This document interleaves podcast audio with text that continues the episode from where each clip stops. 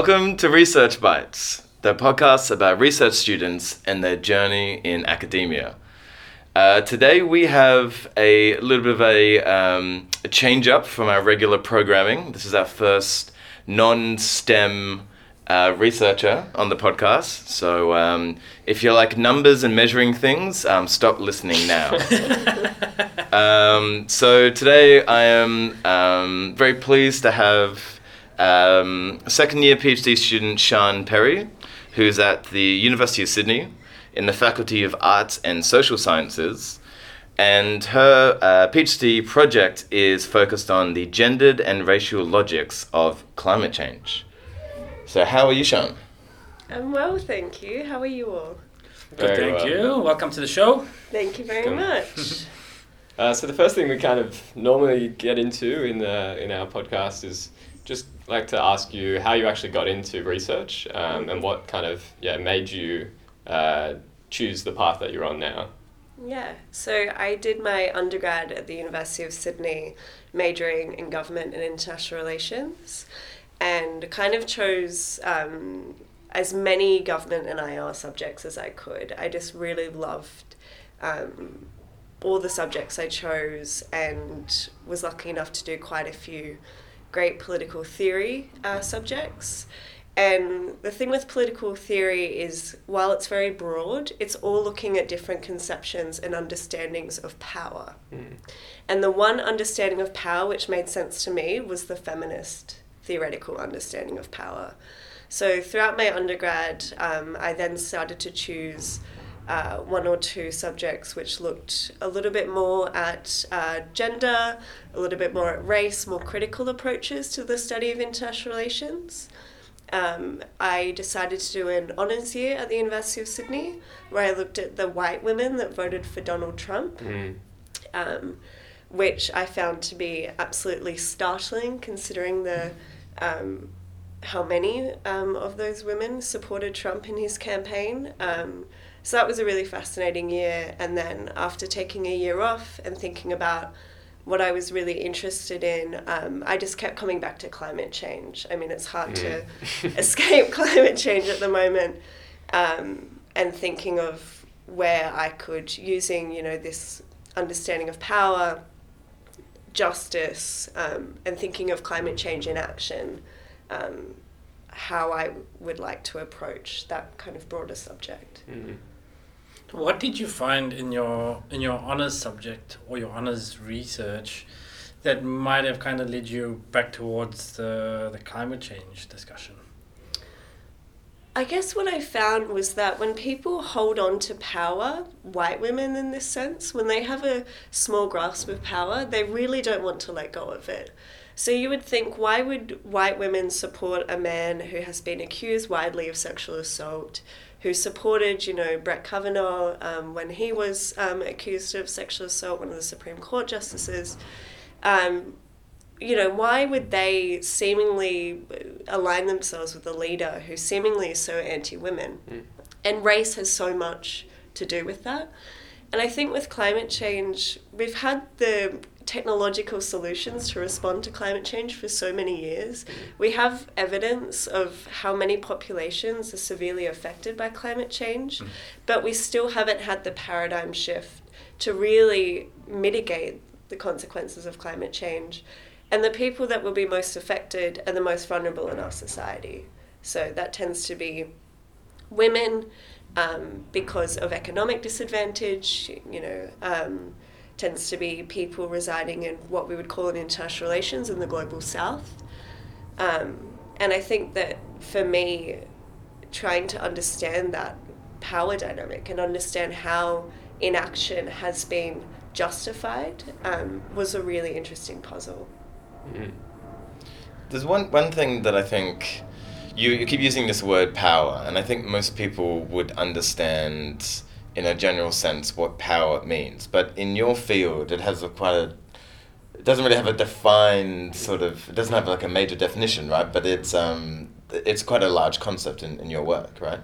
Yeah, I, there's so many different definitions Yeah, of power. We could Yeah. talk about the three faces. I don't want to really, you know, give everyone a um, the political theory 101 class here today. Yeah, we, we, we don't know it as well. Yeah. exactly. I think I need it. Yeah, yeah, Um, but I- Please do. but I think in a um, in a kind of feminist sense and in an intersectional sense, there's another buzzword. We're looking at how you know different experiences um, of life, you know, often due to kind of gender differences, racial differences, class differences, expressions of sexuality, etc., uh, may make certain people experience more um, oppression, right? Um, conversely, there may also be um, places for solidarity um, to overcome kind of um, uh, power being uh, put onto oppression or injustice. And so, doing uh, international relations in university, did you always kind of see yourself um, going down a research career, or was that sort of something where you were like, okay, I, I, I want to take this into a political role or some other kind of role? Where do you think, um, yeah, do most people take that sort of research journey in that sense if they want to be in that industry or in that field, I guess, of, of, um, of international relations? Mm, I would say no. Um, in regards to most people, I think that like government, government and IR is such a great major at Sydney University. It's one of the kind of it has the most subjects. Um, one of the largest departments in the kind of arts and social sciences um, school. So um, I think for me, I when I started definitely had that naive um, idealistic view of one day I'll go to Geneva and work for the UN Mm.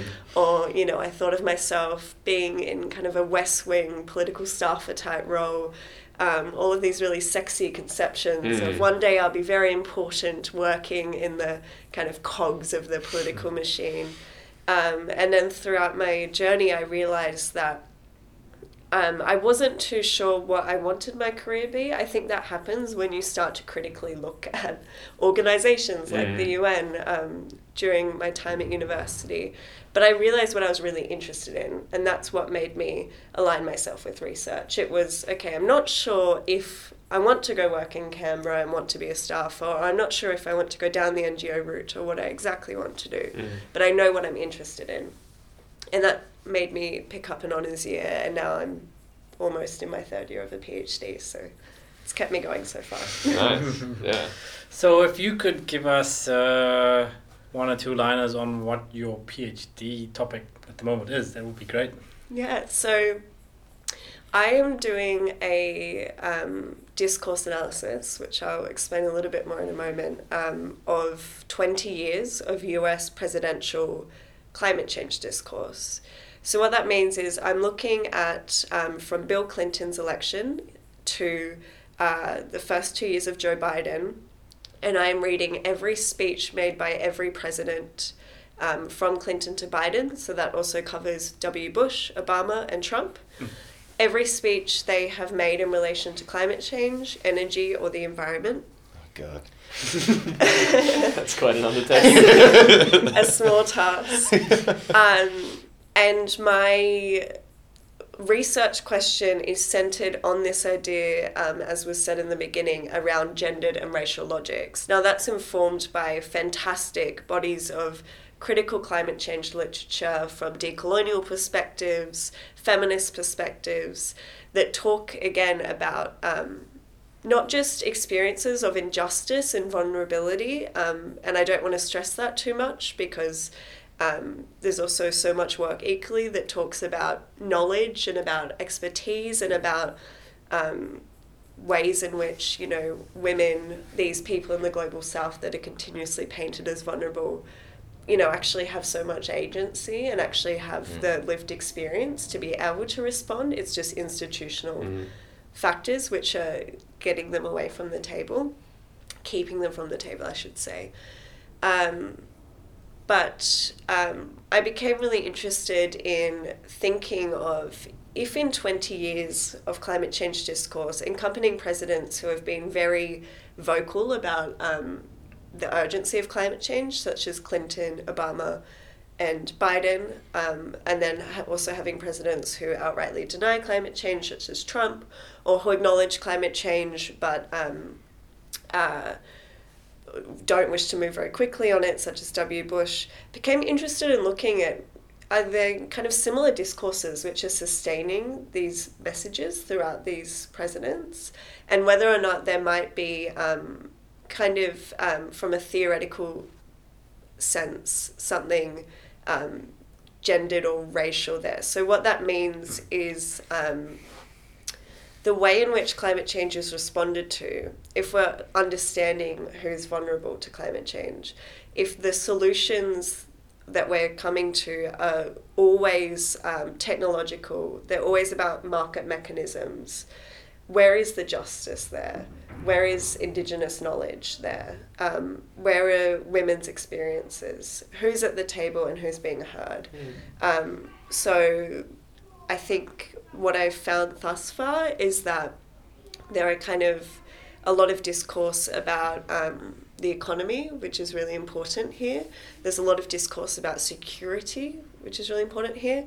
And there's also with Biden a lot about justice as well. So we're starting to see a bit of a recognition that um, we need to um, prioritize the voices um, of.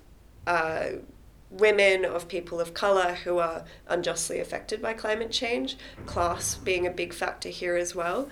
Um, New Orleans with Hurricane Katrina is one of the Mm. most classic examples of what we call environmental racism. And now um, in the 21st century, um, well, not the 21st century, sorry, that was already in the 21st century. Now, in kind of the 2020s, we're talking a little bit more about climate change racism as opposed to just environmental racism. As a sort of just a general, how are some of the ways that climate change and uh, gender intersect, or how how how are men and women affected differently by climate change? Because I feel like some people, it's it's not very talked about, you know, today in, in, in our media and stuff. And obviously we talk about this, but I think for some people it, it's not actually known.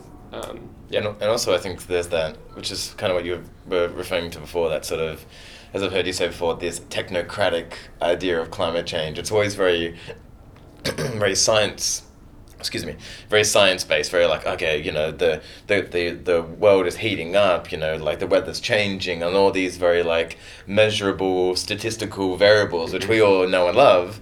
Uh, but of course, that's not really the whole picture of the of the discussion, right?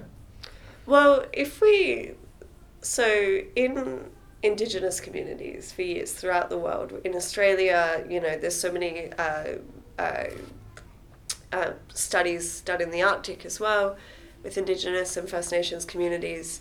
Um, there has been knowledge about climate change for decades and decades. Also, climate change may be understood completely differently because when you think about it, when people were dispossessed of their lands, when colonization happened, that was a big climate change. Like, that was a huge climate change. That dramatically uh, changed the landscape. Yeah. Um, and, you know, uh, these kind of uh, this link between colonization, industrialization is a really big part of this picture, which is something which is not um, recognized in the um, elite kind of narratives of climate change, but is something which is very much there in the critical literature as well as in the um, activist storytelling and in communities.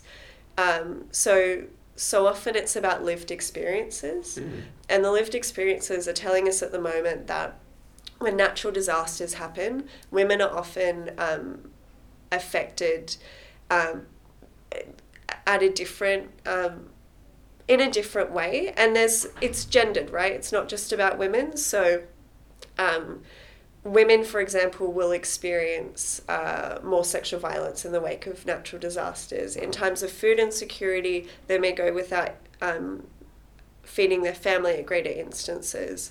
Uh, in many countries, women are responsible to for the resource collection, collecting firewood, collecting water. When water becomes more scarce, that can be a, a tougher burden on them.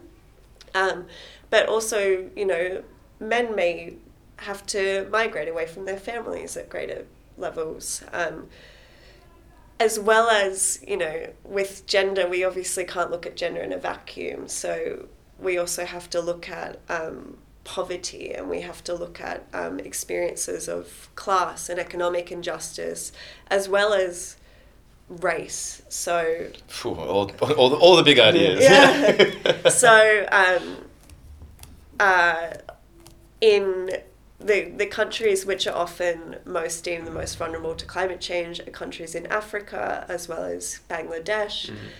Um, so there's so many studies out of these places talking about the gendered consequences of climate change, linking them to kind of broader power dynamics of going from colonization, who which countries have more money, which countries don't, how that affects um, how you can respond to climate change. We saw the devastating experiences in Pakistan recently. Mm. Um, but again, we have to be really careful as well because we don't want to end up saying that women and poor people in the global south are this, uh, min- you know, one group Mm. that don't have a voice, don't have differences. I think it's important when looking at climate change and looking at injustice and power dynamics, we talk about you know differences in vulnerability, but we also talk about how um, there are things being done at the community level, and there are um, there is a lot of knowledge and there is a lot of agency there as well. Um, so uh, the last kind of gendered um, thing with climate change is also that women just often aren't at the table with mitigation planning, adaptation planning in the aftermath of natural disasters, and at the UN level, they're trying to implement. It's called gender mainstreaming, making sure that more women are in positions of power.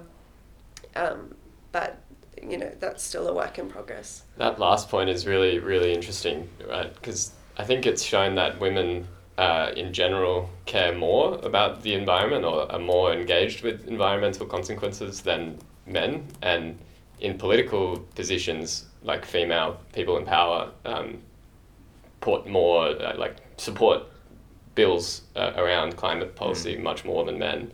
And it's like, this is our, like, number one biggest challenge that society is ever going to face now at the moment currently like we need our best at the ta- at the table as you say like we need everyone's best people our best minds and we're still you know marginalizing such a big community it's really sad yeah.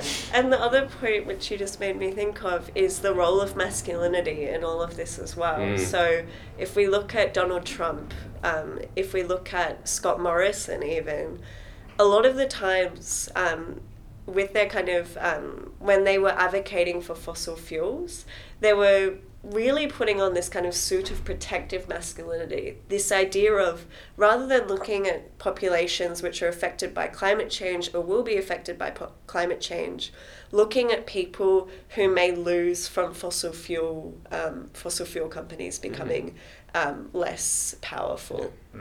Um, and so there's so again, sorry to be uh, continuously talk about the literature, but there's so much um, fantastic literature linking ex- different expressions of masculinity to climate change as well, which is another gendered side. And again, we know that that masculinity is often um, a very white expression of masculinity. Um, which is protecting fossil fuels in Western countries when we think of people like Trump or Scott Morrison. yeah So you you mentioned a little bit that some community work is being done in places like Africa, Bangladesh, maybe um, to involve those marginalized communities at the table earlier on. Have you got any examples of that for us, of what's being done to to change really?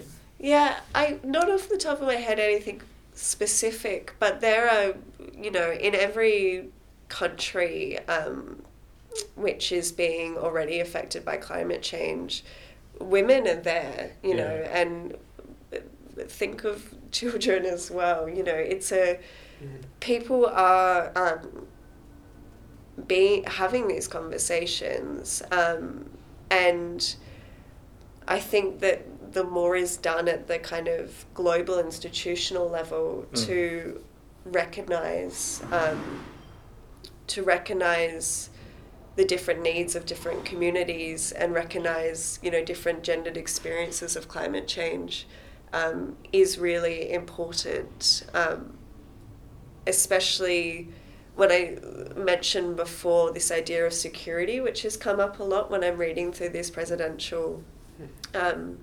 speeches. A lot of the time in the West, there is this um, idea pushed that with climate change, there'll be a flood of migrants. Mm. Oh. It's always very racialized Mm. as well. It's always this um, idea that there'll be a Build the wall for the Yeah, the caravan. yeah? Exactly. In Australia, this idea of the Pacific um, people who in from Pacific Island nations, um, and Africa is you know despite it. All the different countries within Africa, it's always this idea of African migrants will come and overwhelm Europe and Mm. overwhelm America due to climate change. Mm. And the I've read some great literature which actually says people often don't want to leave, their homes. Mm. People have connections to their land, Yeah. um, especially in the Pacific Islands, with different understandings of how you look after your land in a very different. Um, there's a very different knowledge set than there is in the West, and we Mm. have to acknowledge that. And so, um, I think it's really important to look at these narratives that have been pushed and critically um, try and disassemble them and Mhm. actually incorporate more voices, the voices of people that are this is being that are being affected Yeah. most by climate change. So you mentioned before, uh, just if we maybe take it more specifically to your PhD now, um, discourse analysis, looking at the speeches of these uh, U.S. presidents. What is discourse analysis? Um, uh, I think you also mentioned um, something about uh, the the logics, so different logics you're looking at, or looking at, at at different lenses that you could maybe analyze this text through give us a little bit of a, an explanation of that and maybe some of the main things that you're seeing kind of pop out um, throughout those different speeches. Yeah, great. So, discourse, in short, is where meaning is made. So, the number one kind of um, example of discourse is use of language, right? There's also different visual, you know, representations of discourse, but um, for myself, I'm reading language and looking at how specifically um, different meanings have been produced. And from a, um, a political, uh, you know, like a methodological basis, again, coming back to power, if we look at how certain meanings are produced, that means that other competing meanings may be left off the table or may be deliberately hidden. Mhm. So, a good example of this is when um, Scott Morrison says um, that. Uh, fossil that turning away from fossil fuels will impact regional Australians severely. Mm. That's then taking away any discussion about if it's inevitable that Australia has to move away from fossil fuels, how do we make sure that regional Australians who work in these industries um, are able to transition away and be paid justly, right? If you continuously say the same um, messaging and the way in which it is said conveys certain um, m- political messages which are entwined with power. So I look specifically with discourse, I look at narratives. As humans, we fundamentally tell stories, it's how we communicate. It's a very strategic political tool to talk in narrative. Mm. So if we understand narratives to be made up of discourses, so different ways in which meaning is being expressed, then we go one step under finishing your question, understanding discourses to be held together by logics. So logics are what m- makes discourse make sense. Mm. Because no language when spoken um, is fixed, right? There's different um, discourses which compete together all the time. Um, but logics are what makes something make sense. So when Scott Morrison says um, regional Australians are being will be really negatively impacted. I will protect regional Australians. What is he talking about there? He's talking about a very specific understanding of white um, white Australia that has been supported by the mining industries. He's um, going back to these um, uh, kind of historical connotations between um, white working class uh, masculinity and um, and the coal industry. Um, so it's really about looking at language, looking at potentially how this may fit into different narratives, but then going, okay, if we consistently say that the only way to respond to climate change is to for small government has to be run by the market. Um, there can't be any. Um, it needs to kind of exist in this really kind of capitalist technocratic space. What is that actually saying? Mm. What holds that message together? Um, Does that fit into the whole, um, like um, emissions trading idea that like this is sort of like for a long time was held as like a solution, Mhm. but it's just like another market that people don't have access to. Like you know, the the world is obviously dealing with these consequences, and you know we know, we know that um, uh, uh, less developed countries they sort of are the the um, what do you call it? The, the grounds where, where these these super rich companies dump their waste and Mm. dump these these carbon credits and all these different things. Is that does that feed into that sort of um, um, yeah those masculine logics? Well, yeah, of course. I mean, in a way, I mean, if there's, you know, carbon capture is another Mm. example of that. So, you know, there's some great technological advances here, and I don't want to discard them. But when we're continuously looking for um, solutions which will allow the people in power to continue polluting communities, which will which won't fundamentally change the injustices felt in society. I think there's an issue there. I think climate change could be something where we start to move around and uh, change the game a little bit. Um, and it shouldn't have to be something where places like Pakistan and Bangladesh, which haven't contributed majorly to climate change, will continuously, or Tuvalu, you know, with Hmm. the threat of severe sea level rise, it shouldn't have to be that these nations um, continuously hear the same solutions being Mhm. peddled, but nothing's really changing. Yeah, I um I have quite a few questions. That was an introspective, still. like Yeah. that was like a I know. yeah. uh, one question I have is um, climate change is a global issue, uh, evidently, from all of these different um, countries that we've been talking about. How is your focus on the US? How is that relating to the global sense? So Mhm. obviously the US is like a powerhouse, and you know they've kind of almost held the discourse, I guess, potentially about climate change a lot. and they Uh, produced the um, most emissions, right?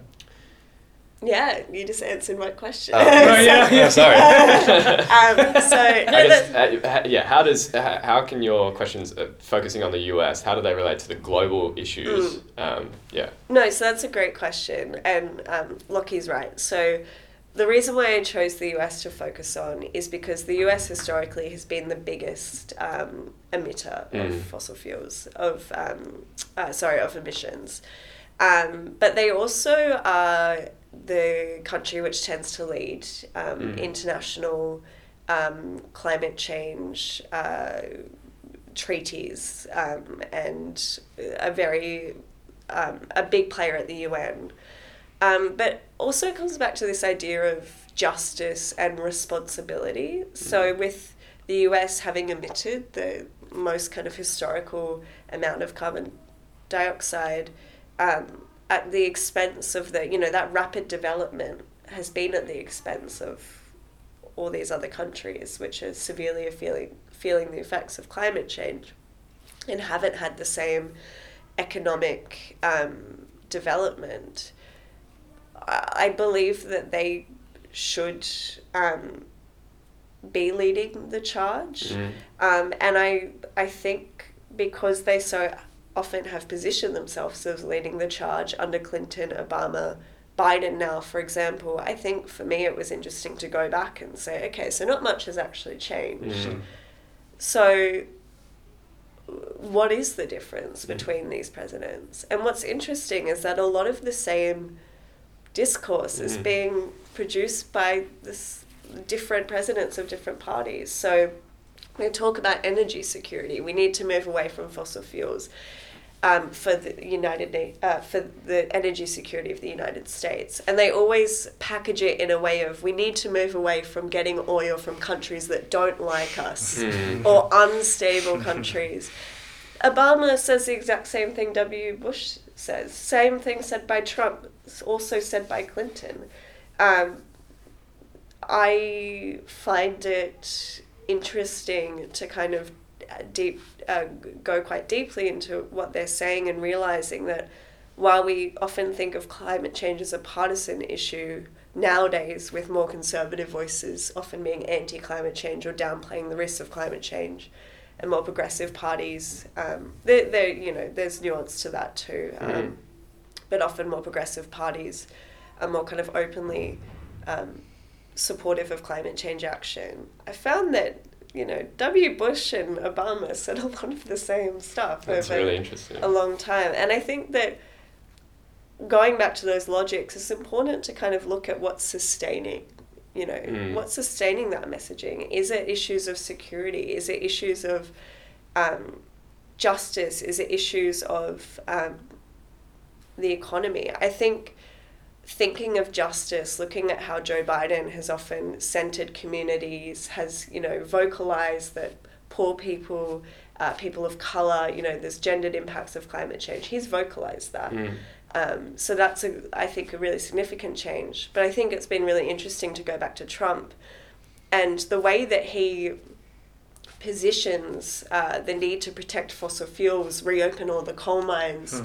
is often in very similar justice language. Mm. It's Yeah. this community has been im, uh, affected. I'm going to protect them. Um, so I think there's it's interesting to look at the differences, but also look at the similarities. Um, all presidents of the United States, regardless of if you know the climate denier Donald Trump or whoever, all talk about the importance of the US being the most powerful military and economic power. That continuously plays out. Right. Um, and that is often, I believe, the justification for not acting quick enough on climate change, the importance of economic growth. Mm. Um, that has maintained throughout all of them. Um, I'm just finishing my um, Obama analysis, so can't talk too much to Biden there, whether that changes. I think that'll be a really Mm. interesting thing. Moving, if it will one day be possible to move out of this paradigm of we have to strive for economic growth, Yeah. um, because that has justified pulling out of the Paris Agreement, W. Bush um, not signing on to Kyoto, um, was all justified through Economic growth. economic growth. Yeah. There's clearly like so much said that isn't said in those kind of discourse uh, in their speeches and that you are able to find through this sort of analysis. I was wondering if you could uh, comment slightly on the, the this is something that we've talked about before, but someone who's ignorant like myself uh, coming in, you know, in a quantitative uh, text mining, let's put it all through a big machine learning algorithm. Yeah. Can you comment on the obvious, um, you know, necessity to do this kind of dis- discourse analysis that takes context sort of into all of this um, qualitative research? uh, Is, I guess qualitative. Um, Yeah, definitely. so, um, from my understanding um, from teaching second year methods classes for politics students, quantitative research is often grounded in this idea that you can find objective truth, Mm. right? Um, and that's what you're striving for in a natural kind of scientific framework. In the kind of research that I do, we don't believe objective truth mhm. exists. We look at discourse and we look at how meaning is created and see the world as something which um, is made through that discourse. Um, and l- understanding, as I said, the power that um, supports um, discourse becoming hegemonic and um, these kind of dominant narratives that get um, articulated by political elites. I think it's really important for me to, you know, not just develop an algorithm. I mean, there's some fantastic quantitative work in political studies. That's the great thing about the discipline. It's, you know, mixed methods are used by different um, uh, academics. But for me, really reading through these texts and really trying to understand, um, it's not about the intention of the the um, leader because I don't believe we can fig- you know I don't Figure I don't out. think it's about that. I think it's about seeing exactly what's being articulated, how it's being articulated, Mm. and what that does. Who does that benefit, and who's left out of that? Um, and, you know, George W. Bush in the aftermath of Hurricane Katrina, horrific, horrific um, natural disaster, which, you know, is often, as I said before, talked about in a kind of environmental racist sense because of the big African American population of Hurricane Katrina and the disaster relief in the aftermath was absolutely, um, like, it was horrendous and the poverty there as well. And, uh, whenever he often when talking um, in New Orleans, he would often uh, bring it back to crime continuously. He would always, when talking about Hmm. disaster relief, he would always talk about crime. So what does Yeah, what's the link? Yeah. and the link there is because highly, uh, you know, high, high um, African American population. Mm. Let's bring back it back to this idea of law and order and this idea of policing. Hmm. Um, and I think that doing qualitative, you know, for you a lot slower research, spending months reading through these things, um, being informed by some really excellent critical literature and uh, finding the links, finding similar logics, um, I think is a good exercise. And I think with climate change, as you said, being such a global, far reaching um, crisis, with all the different experiences of climate change, all the different knowledge about climate change, I think it's important to have um, different uh, studies in, that aren't just Mm. valuing quantitative scientific um, expertise because that's very important but it's not just important to know how much carbon dioxide is being released in the atmosphere it's also important to talk to people on the ground and understand their experiences how they understand also how they understand climate change Yeah, totally. So if we come back to your journey a little bit now, you're about halfway through the PhD. mm-hmm. You talked a little bit about your early career ambitions. Where where do you see yourself heading now post PhD? Um, so I would love to continue working in academia, but I'm not sure if this has been vocalized on the podcast before. The in um, where I'm at in the arts and social sciences, um, it can be a very um, difficult to get a job there. um, I would, you know, if it isn't, I would love to stay doing research, and I would love to be doing research, um, either you know at the university level or for an NGO um, that is really taking into account um, different experiences of climate change and really again always going back to i think the important gendered and racial consequences of climate change. Um, i think political policy which was initially very attractive for me i think you know at, at least in australia we still are kind of peddling a lot of the same narratives about climate change even under our new prime minister so i could find myself being a little bit disillusioned with the political kind of space here um, but I think there's just such important work to be done, and I hope that I can play some very, very, very small role in that one day. Definitely. And if you could go back, you know, the learning curves for researchers, research students, especially students, can be quite steep. So if you go back to Siân, beginning of your PhD, what is one piece of advice Siân today would give first year PhD Siân? I think it's about the most important thing is to build networks with supportive people. Mm. And I think that my experience of the PhD was, which started within COVID and within lockdown, felt very, very isolating. And it's only through this year going to my first conference, being part of some great workshops, having some new PhD students under my supervisor start, that I've started to develop those relationships, um, which is the probably one of the most tangible differences between your STEM experiences of the PhD and within mine. Um, I think in the humanities, we often think of it as a lone scholar in a library, um, and I just don't think that's a good way to operate. I Mm. think I would, as well, with you know, at times the uh,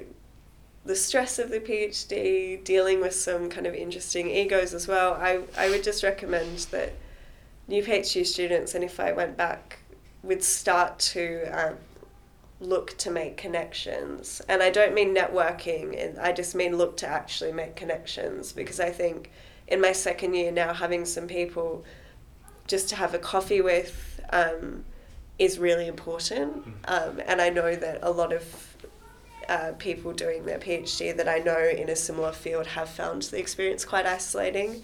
Um, and I think this year has been better for me for trying to move outside of my lonely library bubble. yeah, I think uh, Felix, Lachlan, and the rest of our STEM listeners too would agree that it's not just humanities, be STEM. Like it's so easy in research to um, to get isolated. Mm. I, it was part of the feedback I would often get coming into it is that you know PhD is a really isolating process, um, really isolating journey. But it hasn't been for me, and I think part of that's because of making connections early on, even from people outside of your your networks. Um, having those outside perspectives can be super valuable. Yeah. All right. Well, thank you so much for the chat. Um, I think hopefully our listeners have learned some things. We've definitely learned some things. Um, and yeah, there's there's a lot of work to be done in this space. So I'm really happy that there's people doing that. Thank you for having me. It Thank was you, lovely to have a chat. Catch us next time for the next episode. Yeah, we'll see you next round. Bye.